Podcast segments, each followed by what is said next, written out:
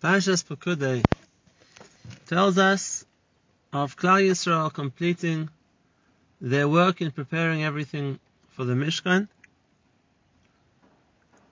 and then how they bring it to Moshe for him to inspect and approve.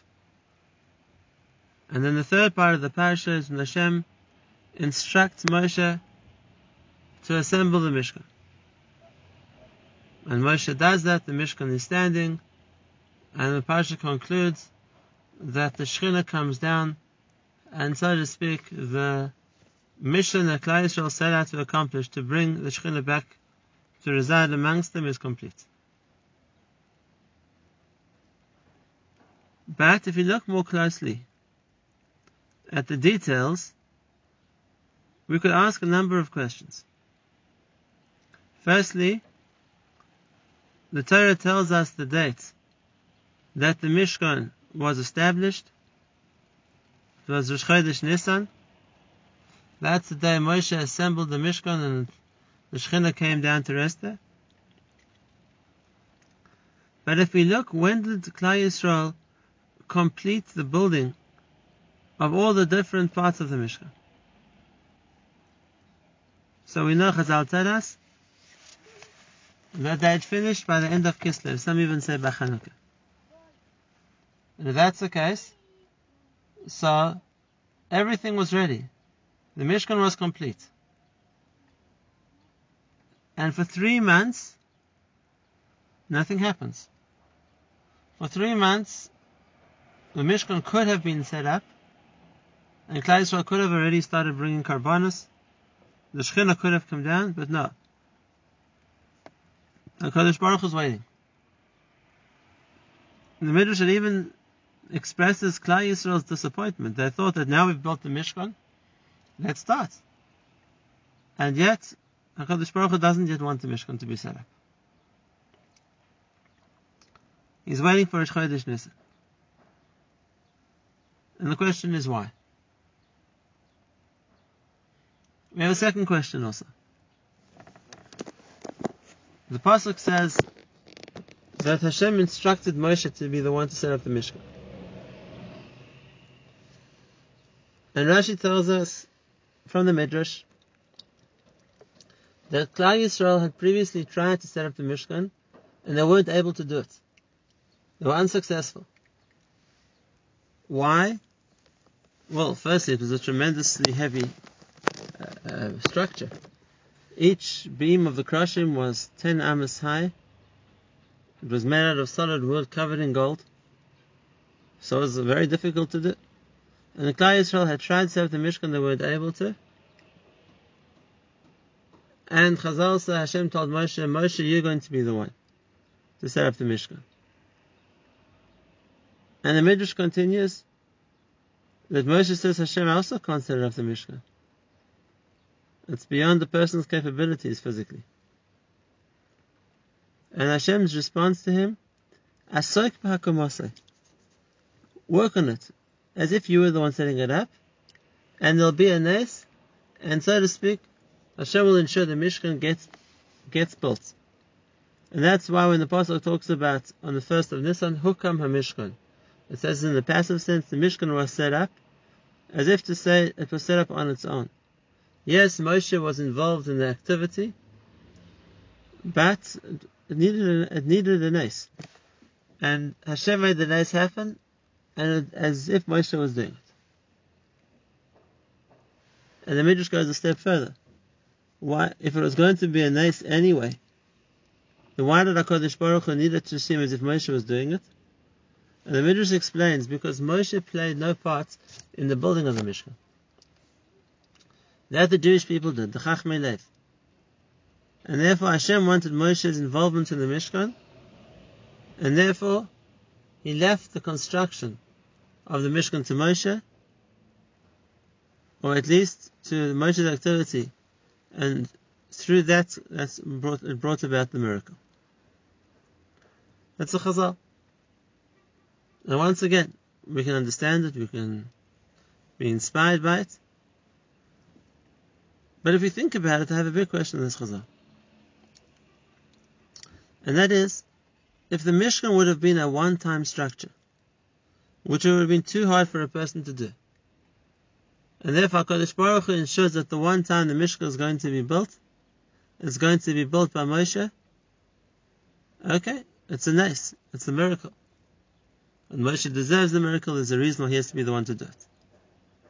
But we know that the nature of the Mishkan is that it was often built and then taken apart again every time Klal Yisrael journeyed. And then when they reached their new destination, the new place of lodging, then once again, the Mishkan had to be reconstructed. And who were the ones doing that? We know it was the Bnei Merari, one of the families of Levi who was in charge of building the structure of the Mishkan. So they were always the one who, every time the Mishkan moved, were the ones to disassemble it. And every time the cloud settles, had to be, had to reassemble it. But I thought it was too hard for a person to do. I thought it needed miracles. And Klal Yisrael couldn't do it. Only Moshe Rabbeinu. So then how can it be every time the Jewish people journeyed, the Bnei Merari, the Levi, managed to disassemble the Mishkan and reassemble the Mishkan?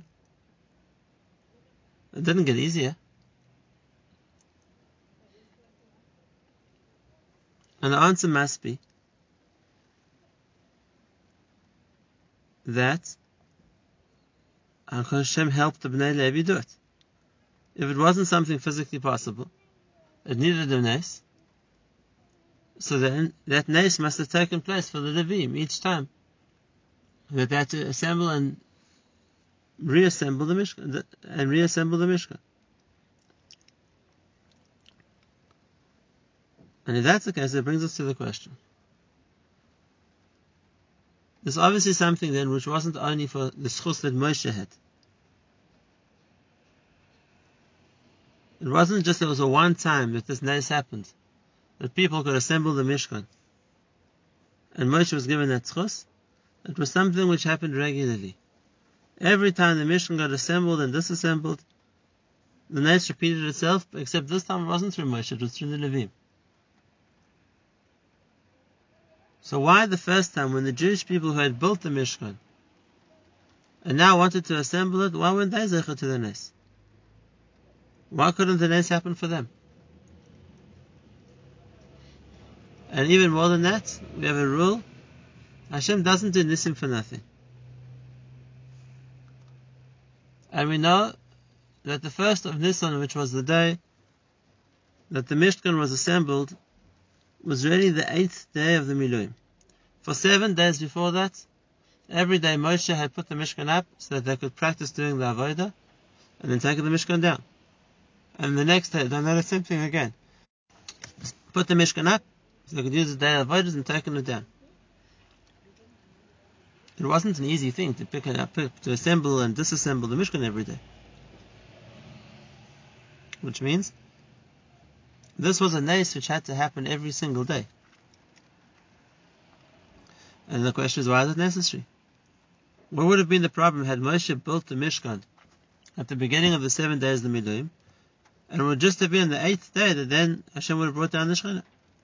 Why was it necessary for Moshe to assemble the Mishkan every morning, and then to take it apart every night, and then to reassemble the next day, each time necessitating the same nace again? Until eventually on the eighth day he built it and stayed up. What's the significance? So there's a Yesod we learn here. Let's explain the Gemara, where we learn this principle, and then see how it applies, and see how we can use it to answer our parasha.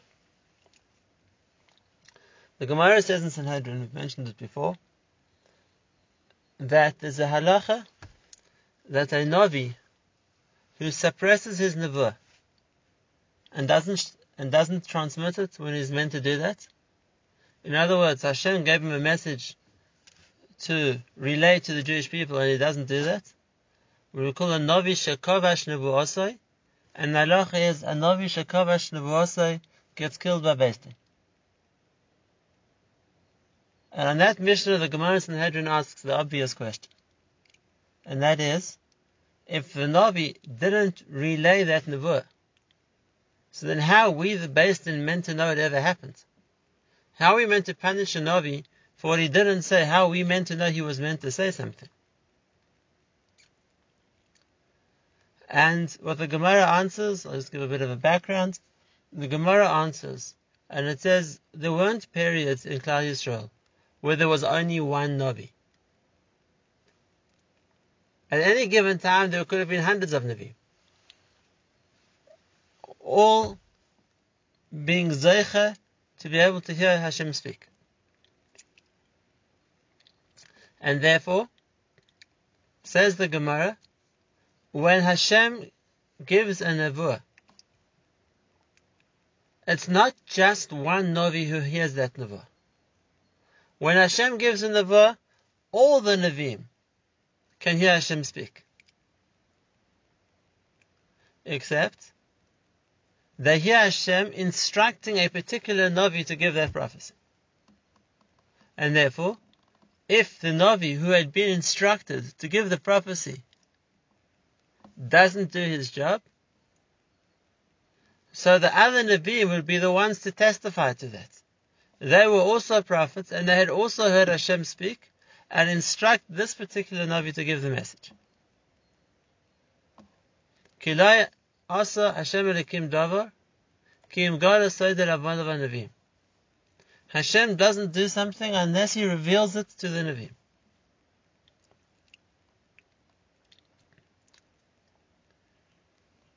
Now we learn a principle from here. And that is, there's a nevuah which has been given. A message which is meant to be relayed to Klal Yisrael. And there are many people who are aware of it. All the Nevi'im heard that Hashem spoke. But, it's not just that Hashem expresses what he once said and then someone needs to say it. No. HaKadosh Baruch Hu chooses who the Navi to say it is going to be. And therefore, even though there could be many Nevi'im who heard the Nevuah and know what Hashem wants to be relayed, but they weren't chosen for the job. Hashem might want a message to be given to Klal Yisrael, but Hashem chooses through whom He wants that message to be given. And here we see a principle. And that is when HaKadosh Baruch Hu wants something done. And HaKadosh Baruch Hu is going to do a miracle to make it happen. It's not just the result that HaKadosh Baruch Hu wants. It's also He chooses the agent as the person who's going to bring the miracle about. And it's specifically that person who's going to do it. It's not available for everybody. And therefore we understand, going back to the Chazal we started with, that if HaKadosh Baruch Hu wanted Moshe Rabbeinu's participation in the building of the Mishkan, as we know Moshe Rabbeinu wasn't involved in the construction of the Kelim, and that's why Hashem wanted him to be involved in the assembly. Then sure, it took a nace to put the Mishkan together. But only Moshe was able to do that nace. Yisrael could have tried, and Yisrael was unsuccessful. But if after Moshe has been involved in the initial assembly of the Mishkan, and therefore, so to speak, it's Moshe has been also a factor in the building, then if the Mishkan needs to be dismantled and reassembled on a regular basis, and the ones entrusted with those job are the Levim, the children of Merari, then the nace will continue to happen through them. The first time Hashem wanted this nace to happen through Moshe, and it wouldn't have happened with anybody else. And afterwards, Hashem wants this nace to happen with them, and therefore it happened through them. That's the first he said. The second principle we see is also Hashem doesn't just choose who He wants to do the miracle. Hashem also chooses when He wants the nace to happen.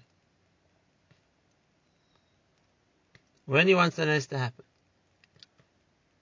And therefore, if Hashem decided, and we'll soon see, soon see why, that He wanted the Mishkan to be built on Rosh Chodesh Nisan,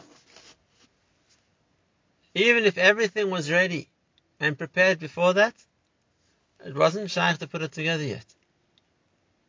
It wasn't yet the time for the Nes. And even for seven days before Rosh Chodesh Nisan, if Moshe was involved in assembling the Mishkan every day and then taking it apart, and we asked why was it necessary, it was put, up, put together temporarily. The kvias of the Mishkan as it's meant to stand, as something which is going to stand for a long time, there wasn't yet the time for that. That could only be done in the proper way, so to speak, when it came to Chodesh Nisan.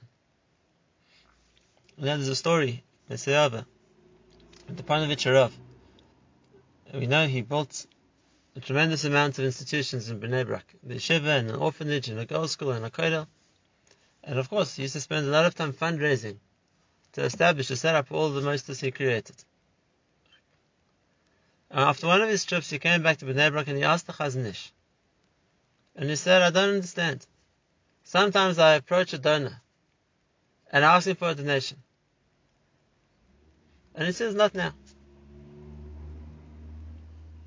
Okay.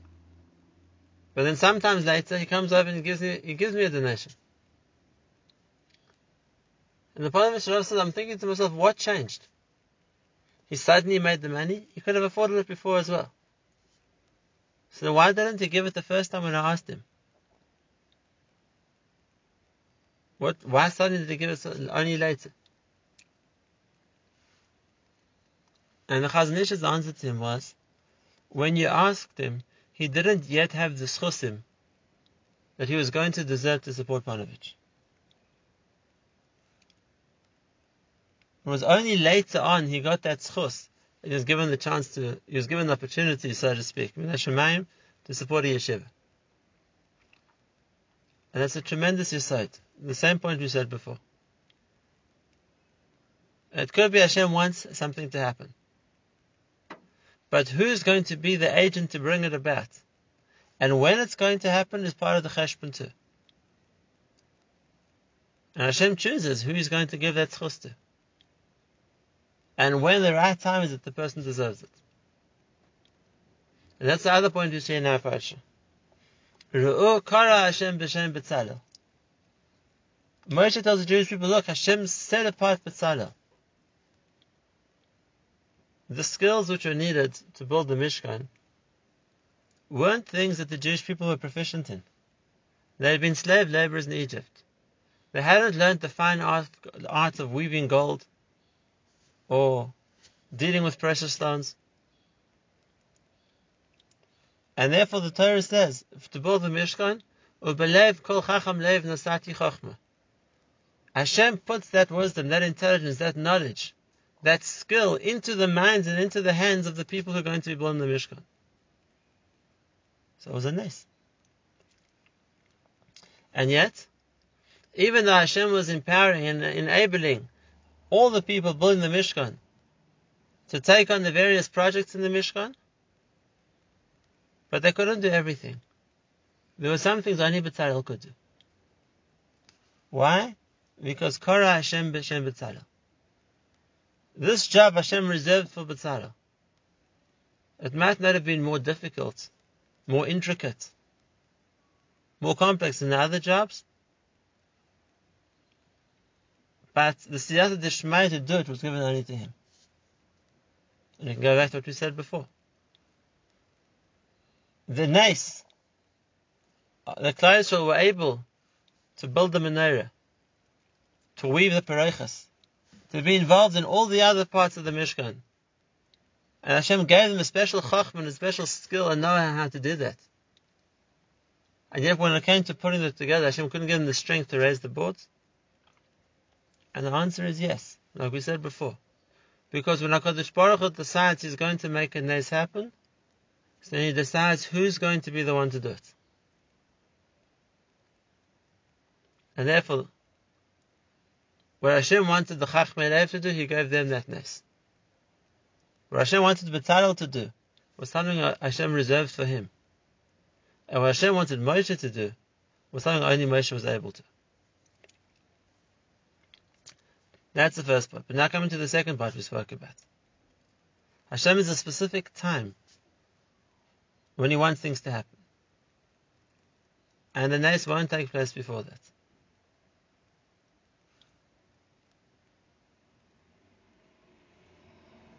What was special about Rosh Chodesh Nisan? We're going to read tomorrow Parshas HaChodesh. There's something special. HaChodesh Hazeh Lachem. There's something special for Klal Yisrael Rosh Chodesh Nisan. What we need to understand is special about Rosh Chodesh Nisan is it's not just the first day of a new month or of a new way of counting months. But just like we understand by Rosh Hashanah, the first day of the year, it's not just a new calendar start. It's a different year, and a different year brings a different spiritual koyach with it. It's brought down already from the Kadmonim.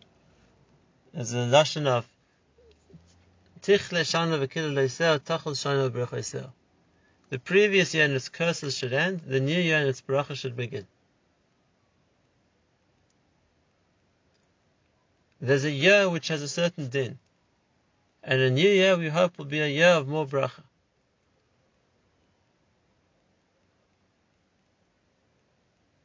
And if that's true for the year that the world counts, so the same idea applies to Nisan for Klal Yisrael. This is a new year.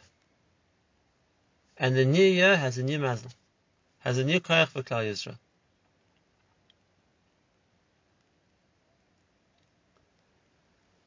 There's a machlekes in the Gemara in Rosh Hashanah when various incidents happened. When Avram was born, when Yaakov was born, when the Mabul happened, when the world was created. Rabbi Eliezer says that happened in Tishrei, Rabbi Yehoshua says it happened in Nisan. But one thing everybody agrees, Yitzchak Avinu was born in Nisan. And what's significant about the birth of Yitzchak? If you think about it, Yitzchak's birth was the first birth of a Jewish child. Avraham Avinu found the Kodesh Baruch on his own. The first the birth of, of a Jewish child for the first time was the birth of Yitzchak. And that happened in Nisan. It's a start for the Jewish people. And therefore, similarly in Mitzrayim, we know the Makkahs took place over the course of a year. But that year of the Makkos was a year when Klal Yisrael was still in slavery. But comes Rosh Chodesh Nisan, and Hashem tells Moshe Rabbeinu, Nisan is a new start. This is the year of redemption. But Nisan Yegalu. You're going to be redeemed in Nisan. Because for Klal Yisrael is a new mazel which starts in Nisan. Just like as we said, for the year, a new, a new mazel begins in Rosh Hashanah. And if that's the case, we understand here too. The year before was the year of the punishment. The year that they built the Egel Hazahav. And yes, there's a tshuva, and yes, they built the parts of the Mishkan to try and rectify that Avera. But the Mishkan wasn't going to be built that year. It's only when it comes to Chodesh Nisan. And this is a new year. A new start for Klal Yisrael a year where there'll be a Mishkan. And that's why HaKadosh Baruch Hu waits till Rosh Chodesh Nisan for the Mishkan to be built. This heralds in a new era for Klal Yisrael.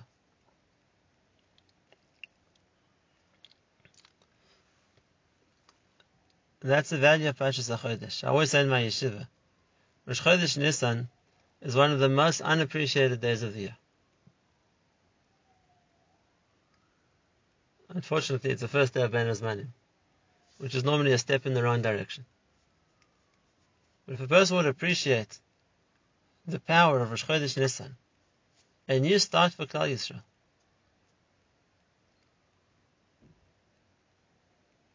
the Gemara also says that just like they were in Nisan, but Nisan Asidim Ligol, the future God will happen in Nisan too.